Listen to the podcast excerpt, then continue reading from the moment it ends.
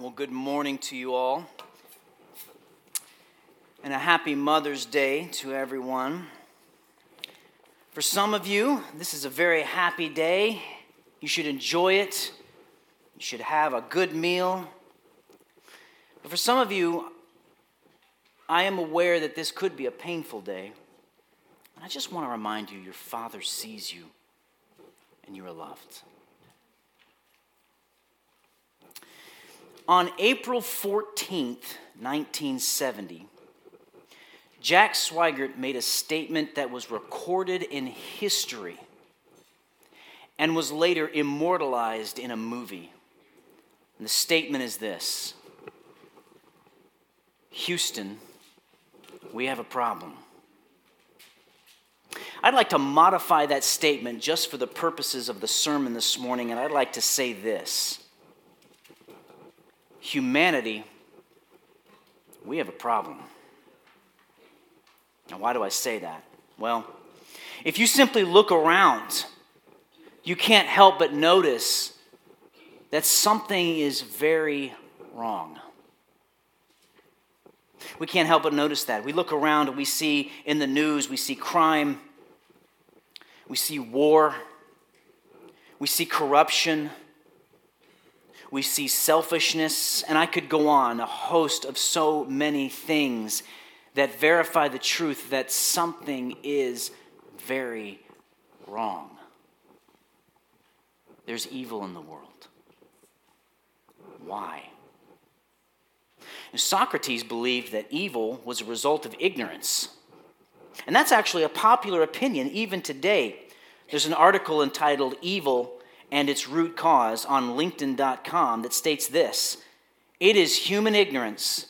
All manner of evil is done as blind spots of awareness, hence human ignorance, rationalization, lack of awareness, denial, lack of awareness, and emotional reasoning, ignorance. All manner of evil has been done by the former with the cause of ignorance and lack of empathy. Is that true? Is ignorance the reason behind the problem, behind the evil that pervades our world today? Is it merely a lack of ignorance and thus the answer is more and better education? We're continuing to work through our series in Mark entitled Divine Servant. And what we've looked at so far is we've looked at Jesus as he has taught us, as he has done miracles, as he has chosen disciples, as he has sparred with the Pharisees.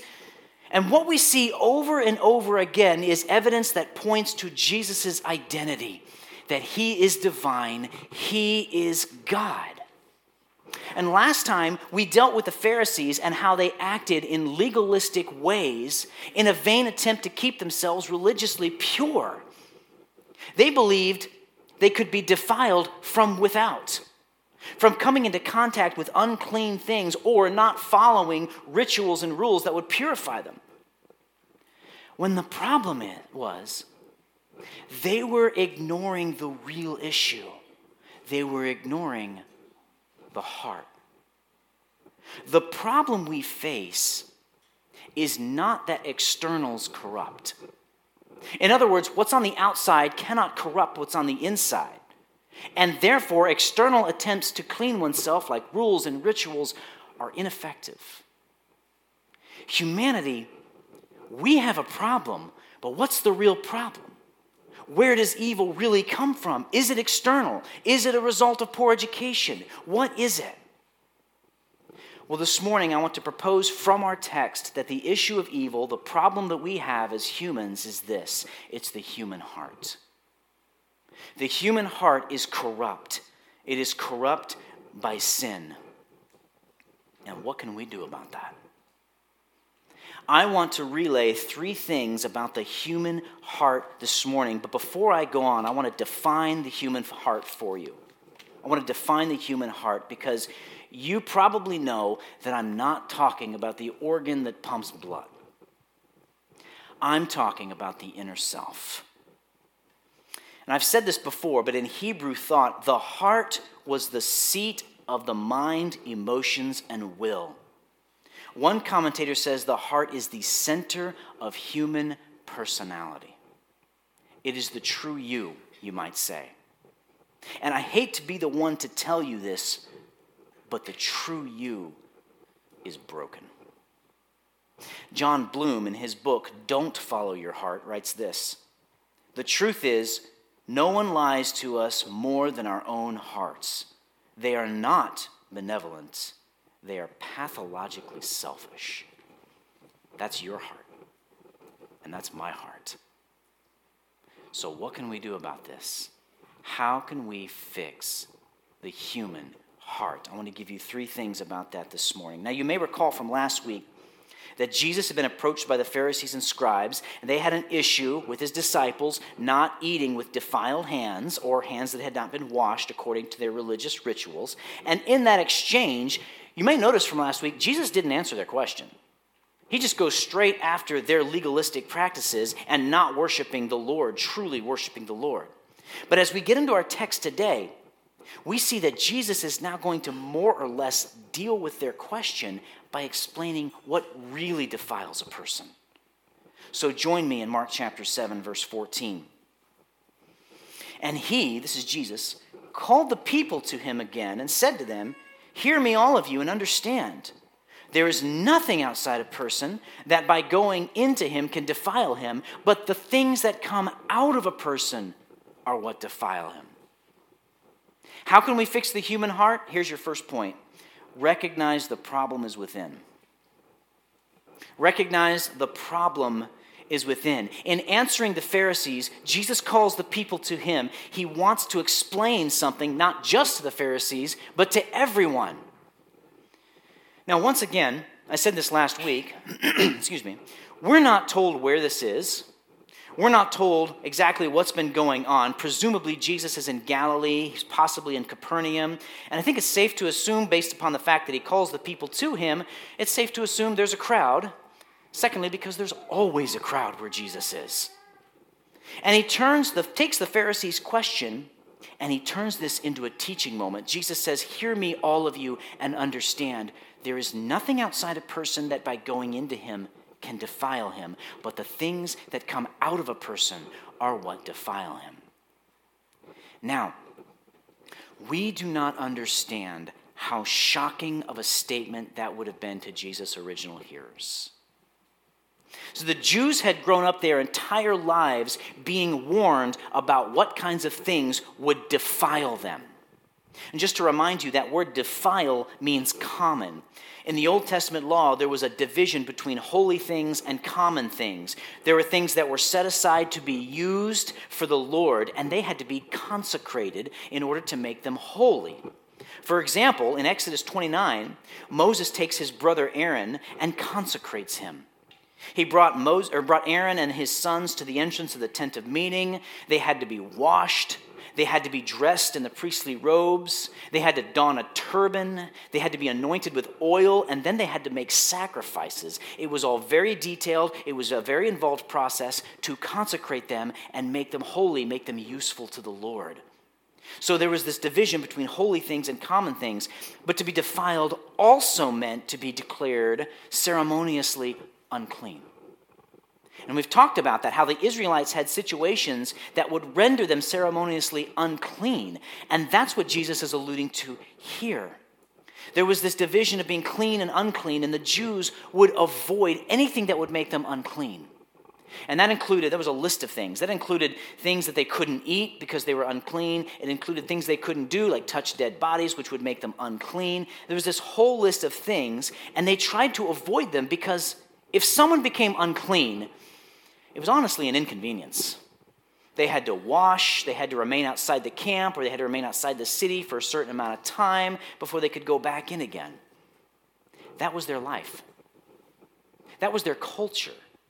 There were these divisions of holy and common, these divisions of clean and unclean. That's what they lived in. That's what they grew up as. That was their norm. Everything they did was influenced by those things. And then Jesus comes along and he says, No, nothing from the outside can defile you or make you unclean. This would have blown their minds. This would have caused them to stop and think, What? What's he talking about? This would be like me coming up to you and saying, Hey, the sun revolves around the earth. If I made that statement to you, you'd think, we should check on what's in Ryan's coffee. This is an astounding statement to the first century Jew. And what Jesus is saying is it's not what the outside, it's not what's on the outside that defiles a person. You don't become unclean by anything from the outside. No food, no dead bodies, nothing. And you know what? You know what's interesting? Jesus was never unclean. All the Jews around him as he was growing up experienced uncleanliness at times. Every one of them did. But Jesus was never unclean. Although his life should have been a life of uncleanliness. Think about it. He ate with sinners and tax collectors. He touched lepers. He was touched by sick people all the time. He put his hands on dead people. His life should have been wrought by being unclean, but it wasn't. Why? Because Jesus cannot be made unclean. The kingdom of God is at hand. That's his message. The king is here, and he's cleaning house, so to speak. He can't be made unclean. And he comes along and says, It's not what's on the outside, but what's on the inside. It's what comes out of a person. That's what defiles him. So, what Jesus is saying here is you have a bigger problem than you realize. You have a heart problem. Now, this is all Jesus says to the crowd. Did you notice that? This is all he says to the crowd. It's not what's outside of you, it's what's inside of you. He doesn't expand on it, he doesn't add to it. He just says that, that statement that seems to the people out of left field, and then he just walks off. Jesus comes and he says this mind blowing statement, and then look at verse 16.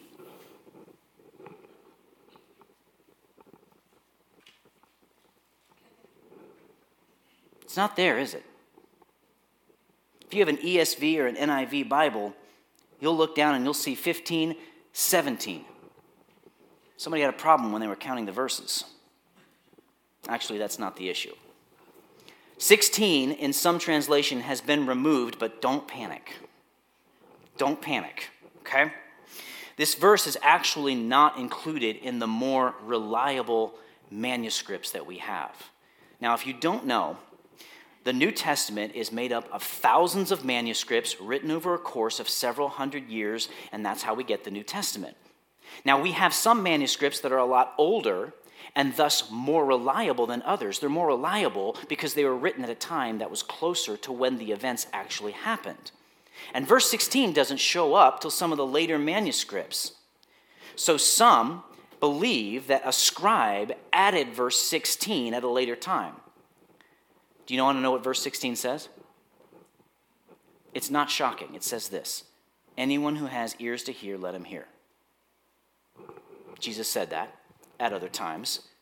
But the point is this whether Mark included verse 16 or not originally, it doesn't change the message. It doesn't change the message at all. Jesus is still making the point that defilement comes from without or from within, not from without. But if you want to play a great trick on someone, hand them an ESV or NIV Bible and say, hey, look up Mark 7 16, and then watch their face. But what do we do with what Jesus is saying here? We recognize that the true problem is within. We have to come to realize that it's not what's out there that causes sin, it's what's in here. See, it happened first in Genesis 3. Adam and Eve, they eat the forbidden fruit, which, by the way, they eat the forbidden fruit which was inside or outside of them? Outside. Does this invalidate Jesus' point? Stick with me. Adam and Eve, they eat the forbidden fruit, and the text says in Genesis 3, it says this Then the eyes of opened them, both of them were opened, and they knew they were naked. So does that invalidate what Jesus is saying here? Because the sin came from without, didn't it? Innocence was lost. Well, wait a minute, let's back up. Back up in Genesis 3, because even before that, the serpent deceived the woman, and verse 6 states this So when the woman saw that the tree was good for food, and that it was a delight to the eyes, and that the tree was to be desired to make one wise, she took of its fruit and ate, and she gave also some to her husband who was with her, and he ate. There's some interesting verbs there. The woman saw that it was good, it was a delight to the eyes, and it was desired to make one wise.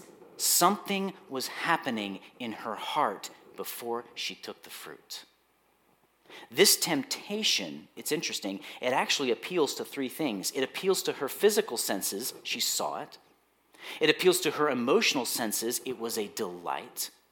And it appeals to her intellectual senses, it was desired to make one wise. Something was going on inside of her even before she took and ate that fruit, and that's where the sin started.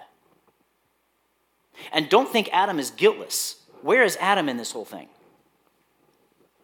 With her. And remember, the woman was deceived by the serpent, but Adam knew what he was doing. Both sins started in the heart. The real problem is that sin exists in the human heart. The problem is the heart is broken. It's broken by sin, it's corrupt, and that's the problem. The problem is that we as human beings are messed up. So, the first thing that we have to do is we have to come to this realization that my problems are not out there, they're in here. Now, let me tell you, some of you may be tempted to argue with me on that. It's, it's only natural to argue that, no, no, no, I'm not the problem. I'm a good person. It's an easy truth. It's not an easy truth to swallow that, no, no, you are the problem. It's one of the reasons why it's such a difficult truth to swallow is because in our culture, we are told time and time again follow your heart.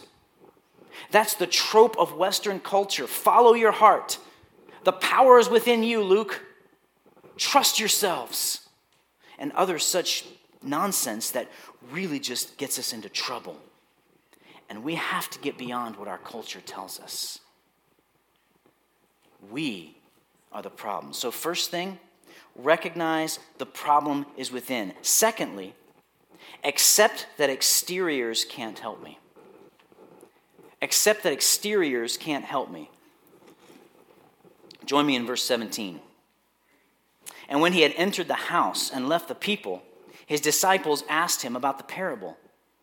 And he said to them, Then are you also without understanding? Do you not see that whatever goes into a person from outside cannot defile him, since it enters not his heart, but his stomach and is expelled? Thus he declared all foods clean. Now imagine the scene with me for a moment. Jesus has just dropped a bomb. He's just dropped a bomb on the people, and then without further explanation, he goes into the house. He says, True defilement comes not from without, without, without but from within. Boom, mic drop, and he walks away. So Jesus goes into the house. Thank you, Mark. That was as clear as mud. So we have no idea which house this is. Now, possibly, if he's back at Capernaum, this possibly could be Peter's house, but we don't know. But what is interesting about the book of Mark, several times in the book of Mark, he makes this connection between being indoors, being in a house, and receiving the revelation of Jesus Christ. Let me explain. Mark does this twice in Mark chapter 9 and again in chapter 10, where Jesus is teaching on the outside, but then he goes into a house and he further explains to his disciples. And Mark seems to be drawing an illustration here that when he teaches on the outside, there are those who are on the outside that don't get it, but when they come to the inside, when they receive his teaching, when they pursue his teaching, he expounds it to them, he reveals it to them. So he leaves the people possibly scratching their heads, and then he goes into the house, and his disciples come to him, and they tell him to explain the parable. Now, before that, we're told a little bit more in Matthew chapter 15. Matthew 15 tells us that the disciples came to him, and the first thing they said was, Don't you know the Pharisees were offended by that? To which Jesus replies, I don't give a hoot. Actually, he doesn't say that. What he really says is, Let them alone. They are blind guides. But the disciples here, they ask him about the parable, and Jesus says, Then are you also without understanding? Don't you get it too? Or uh, don't you get it either? And then Jesus further explains that nothing from without can defile a person. Why? Jesus uses the example here of food. In the case of food, this is what he's talking about. He says quite plainly food comes in, it gets digested, and it comes out. And by the way, that's a clean way to say it. The word expelled there actually means like going into a latrine. The translators clean that up a bit. But the point that Jesus is making is this that stuff on the outside, it doesn't enter the heart. We're not contaminated by what's out there. You know, oftentimes we try to protect our kids from bad influences. And my wife and I have tried to protect our kids from negative influences in music, books, movies, and other things, and that's a good thing. You should raise your kids as you feel the Holy Spirit convicting you to do so. But can I share something with you? It's not what we are exposed to that contaminates us. My children did not need those negative influences in order to learn how to sin. They came with that ability, batteries included. Why? Because it's not what we're exposed to that contaminates, we come contaminated. What enters from the outside, Jesus says, does not enter the heart, but the stomach and is expelled. And then we get to this short parenthetical phrase, thus he declared all foods clean. Everybody see that? What's going on there? Remember, the context is what truly defiles, and Jesus has been using food as an example of outward things and how they cannot defile a person or make them unclean. Moses had been given a list of animals that the Israelites were not to eat because they were unclean. And this list can be found in Deuteronomy chapter 14. It includes things like camels, like, like fish without scales, like eagles, vultures, bats, you know, things that you would find on the Culver's menu. but what Mark is saying here is that Jesus has now declared all those things clean. There is no longer a list of clean and unclean animals. And interestingly enough, church tradition believed that Peter actually dictated to Mark and Mark wrote the gospel down. And if that's true, then there's an interesting connection to this statement and what happened to Peter in Acts chapter 10. You may remember he had a vision of a sheet that came down from heaven with all kinds of unclean animals on it, and God tells Peter, kill and eat. And at first, Peter is saying, I'm not going to, I've never eaten anything unclean. I won't eat anything unclean. And God gives Peter this vision and what God says here, it says, what God has declared as clean, do not call unclean. So it was a message to Peter mainly about God receiving the Gentiles, but it was a side message that now any critter has been labeled unclean and is edible. Why is this important? Well, consider this question What gives Jesus the authority to invalidate the law of Moses? the law was given to Moses by God. So the only one who can invalidate it is God. And if Acts 10 tells us not to call unclean what God has called clean, then all this points to the identity of Jesus Christ. He is God. He alone has the right to change the dietary laws. So, Jesus, in the midst of explaining where true defilement comes from, declares all foods clean. So, go home and roast yourself a bat this afternoon. Or maybe not. The point nothing without can contaminate. Don't think that watching explicit TV shows makes me a sinner, or joining in the crowd in belittling someone makes me a sinner or doing that thing, whatever that thing, that's what makes me a sinner. No. No outward action can make you a sinner. All the outward action stems from an inward problem. It's not the other way around. We're not sinners because of what we do, we do sinful things because of what we are. We are sinners. Our hearts are contaminated. It's not the externals that corrupt the human heart. We hear messages from our world all the time like this it's your parents' fault, it's society's fault, it's government's fault. That's why you are the way you are. It's a lack of education. You were born this way. That's why you're so messed up. It's all these external influences that have caused you to be this way and do these horrible things. I'm here to tell you that message is incorrect. Now, hear me on something because I'm not saying that these things don't have any kind of influence. Of course they do. We are influenced by externals, but these externals do not make us sinners. We sin because we have defiled hearts, unclean hearts. And people have done horrible things after they were influenced by horrible teaching or because they were exposed to awful things. Yes, I am not denying that. All of those things play a role in shaping the human psyche, but it's not the root cause. They add fuel to the fire, yes, but they didn't start the spark. Externals do not corrupt the human heart. Now, what do we do with this?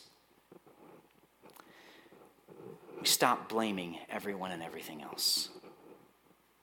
We stop pointing fingers at our parents or our background or whatever influences our upbringing, our education, the government, the bosses, the spouses, the children. We stop pointing our fingers, even though these things may play a part. We stop pointing the fingers at these things, and we also stop pointing the fingers at our own struggles. Let me be real with you. 20 years ago, I can't believe it's been that long, 20 years ago, I was diagnosed with adult ADD. Some of you may be like, yeah, I saw that a mile away. Do you know how many times I've blamed that on things?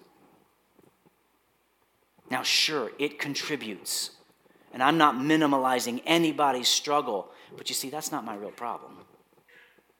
We need to stop pointing our fingers at these issues, these things in our lives. They're problematic, yes, and in some cases they're debilitating, absolutely, depending on the severity of whatever it is.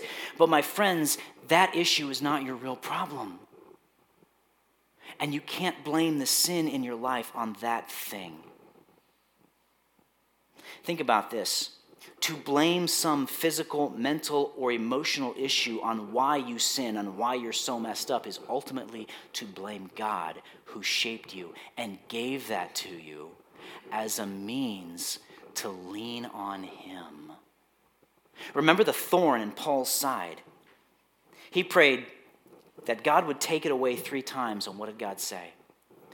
My grace is sufficient for you. I gave that to you so you would depend on me and my grace. Jesus says, when it comes to food, food just passes through the natural digestive system. It doesn't enter the heart and corrupt the heart. But the opposite is also true. Externals can't enter the heart and fix the problem. They can't enter the heart and corrupt the heart because the heart is already, already corrupt, but they also can't enter the heart and fix the problem. Externals do not corrupt the heart, so stop blaming them. But just as significant, externals cannot fix the heart. Not ultimately. So let me encourage you stop looking for external solutions to an internal problem. And I've been there. You know, this new book that I've got is going to unlock the reason behind my issues and set me free. Maybe I didn't say that, but I thought that. You know, this, this study over here is going to be the key that unlocks my freedom. This relationship is going to be the key. This medication is going to be the key. This technology is going to be the key. This is going to be the thing that I've been looking for to help me. These things can be helpful they can give good advice, they can point the way, but these things in and of themselves are not the way. They cannot ultimately fix the heart. So, how can I fix my heart? We have to recognize the problems within. We have to accept that externals cannot help. And lastly, let me give you one more admit you cannot help you admit you cannot help you. Look at verse 20 with me. And he said, What comes out of a person is what defiles him. For from within, out of the heart of man, come evil thoughts, sexual immorality, theft, murder, adultery, coveting, wickedness, deceit, sensuality, envy, slander, pride, foolishness. All these things come from within, and they defile a person. It's not what comes from without, it's what comes from within. And what is it that comes from within? Jesus gives us a list here. And the first thing he says, you may notice, the first thing he says is evil thoughts. And that's the foundation. That's the foundation for all these sins that he lists here. Remember in Genesis 6, God chooses to destroy the earth with a flood. Why? Because verse 5 says, Every intention of the thought of his, man's heart, was only evil continually. It starts with the thoughts. Our hearts are contaminated and because of that, evil thoughts permeate it. And from those evil thoughts come the rest of this list sexual immorality, theft, murder, adultery, coveting, wickedness, deceit, sensuality, evil, slander, pride, foolishness.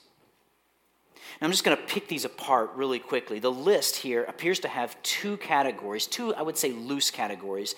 The first six, you could say, are action words sexual immorality, which is from the Greek porneia it refers to general, general sexual sins. Theft, of course, is stealing, murder, taking someone's life. Adultery, which is sexual sin specific to violating a marriage. Coveting is desiring someone else's possessions or something about their life. And wickedness there is general word that encompasses any number of malicious acts. And these are the things, by the way, that would have been echoed in the Ten Commandments. And the disciples may have even picked up on that and thought to themselves, absolutely, those absolutely contaminate. They're in the Ten Commandments. The next set of sins, however, that come out of the man's heart, these are more attitudes. Attitudes, deceit, being deceptive. Sensuality, which is a word that can be translated licentious. It means to disregard the rules. It's a word that we can often associate with that as the word lust. Envy here would literally, literally be translated an evil eye, it's jealousy. Slander is the word blasphemy, which we all know is abusive speech toward God, but it also conveys slanderous speech toward other people. Pride is arrogance and feelings of superiority, and foolishness is a general term for moral folly and senselessness. It's someone who ignores God's authority. All of these things come from evil thoughts, which are generated from a broken heart. Jesus has just listed out the sins we see in this world. By looking around, you can find these sins anywhere in the world. And that's what tells us humanity, we have a problem. These are the rotten fruit that grow from a defiled heart. Now, at this point, you might look at my outline there and see that I've given you three things about the human heart, but I didn't tell you how to fix the problem. You might think to yourself, I see this outline, but there's no fix here. Correct. You cannot help you when your heart is broken. You can't do it. You can't fix it. Why? Because it's a problem beyond human ability to solve. Just like the person in cardiac arrest who cannot perform CPR in themselves, so the person whose heart is corrupt cannot purify themselves. It's like filth trying to wash away filth. It can't be done. There are not enough good things you can do to heal your own heart. There are not enough religious rituals you could perform to heal your corrupt heart. There are not enough generous things that you could do to fix what's broken so deep down inside. The problem is the human heart. It's a problem not you nor I can solve. And though we search and we search, do we not?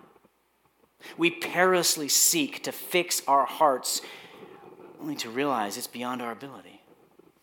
And just when we think we found the magic cure, something that's going to remedy the brokenness within, it fails to deliver. Jeremiah the prophet says, The heart is deceitful above all things and desperately sick. Who can understand it?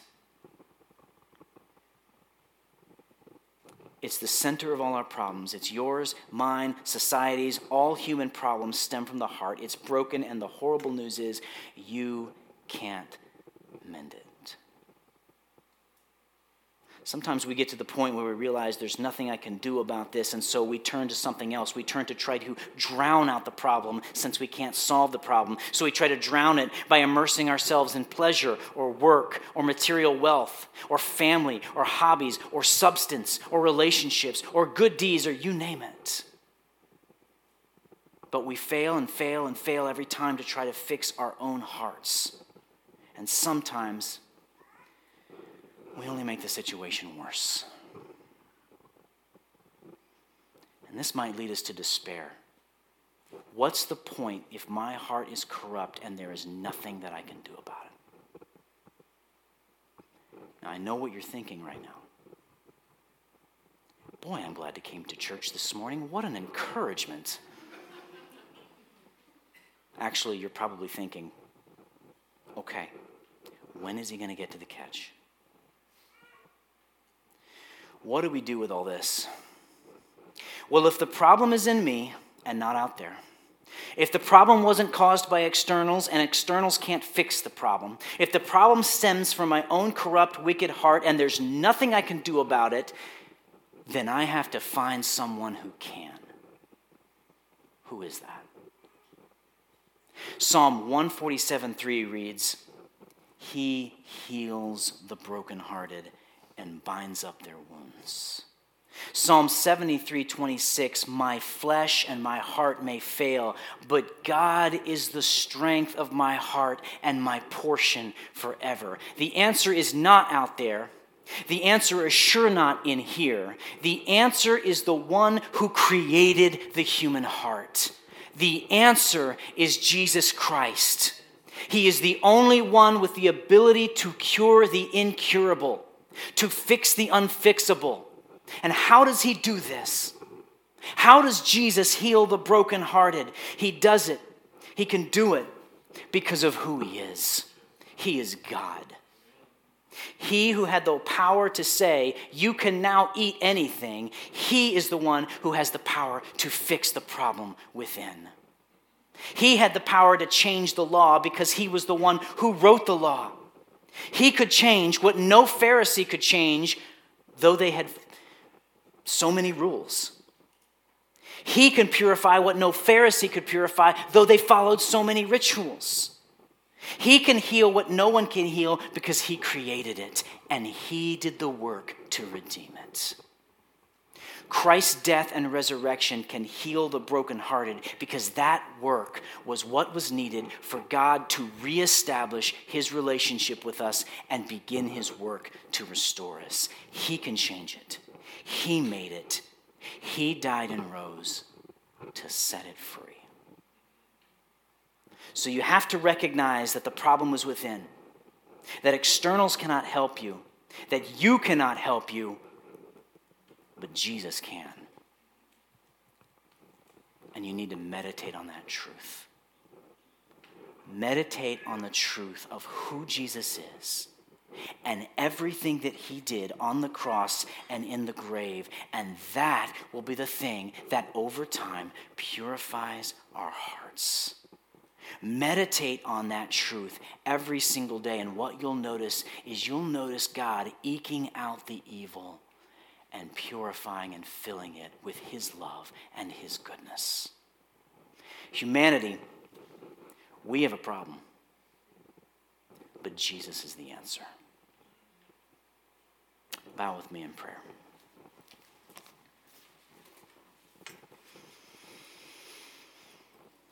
Jesus, healer of our broken hearts. Forgive us for thinking the problem is outside us. We are the problem. Forgive us for looking to blame externals and for looking to externals to fix what only you can fix. Forgive us for thinking we can do anything to fix what only you can fix. Lord, though many of us in this room already profess you as Lord and Savior, we still deal with brokenness in our hearts Help us. Heal the brokenness. Help us look to you every single day. Draw us closer to you until the day we look into your face and we are then whole. Keep us in your healing hands. We pray in Jesus' name.